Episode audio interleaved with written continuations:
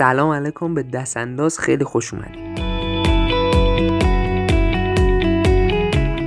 یکی از نکاتی که همیشه باید بهش توجه بکنیم و این روزا بیشتر و بیشتر و بیشتر باید بهش توجه بکنیم قدر شناسیه یعنی هر چی شما میری بیشتر و بیشتر باید قدر شناس باشی بیشتر و بیشتر. دادی پس گرفتی؟ ندادم می‌خوای بدی؟ دادی بعدم می‌خوای پس بگیری؟ ندادی میگی دادم. اصلا نمی‌خوای بدی؟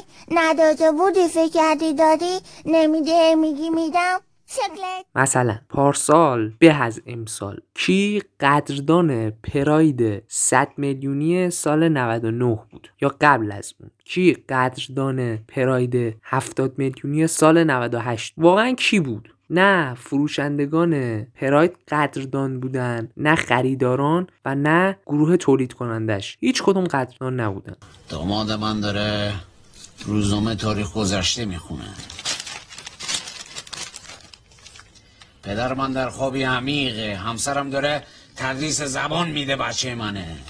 خواهرم داره سبزی ریز ریز ریز می‌کنه باری زندگی در کمال آرامش جریان داره. آخرم چی شد؟ قدر شناسی نکردین؟ شد 182 میلیون. اصلا اینو ولش کنیم. بریم سراغ برنج. کی؟ قدر شناس این بود که سال 97 برنج کیلوی 15 تومن می‌خره و می‌خوره. اونم برنج درجه یک ها نه از این برنجای هندی. بعد از 15 سال دست فروشی صادقانه خب. امروز تو مترو پس یقم رو گرفتن پرتم کردن بیرون. بله منم گفتم حالا که این کارو کردی من دیگه پامو اینجا نمی‌ذارم.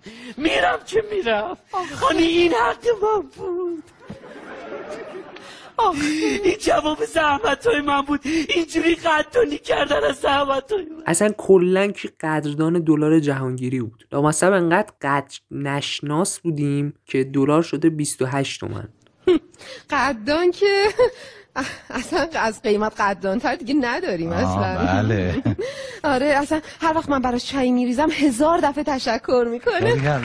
البته الانم دیر نشده یه پیشنهاد دارم. اگه از الان قدر شناس دلار 28 تومن و برنج 65 تومن و پراید 182 تومن منظورم میلیونه باشیم اینا بالاتر نمیره چون قدر شناسیم پس بیایم و راضی باشیم.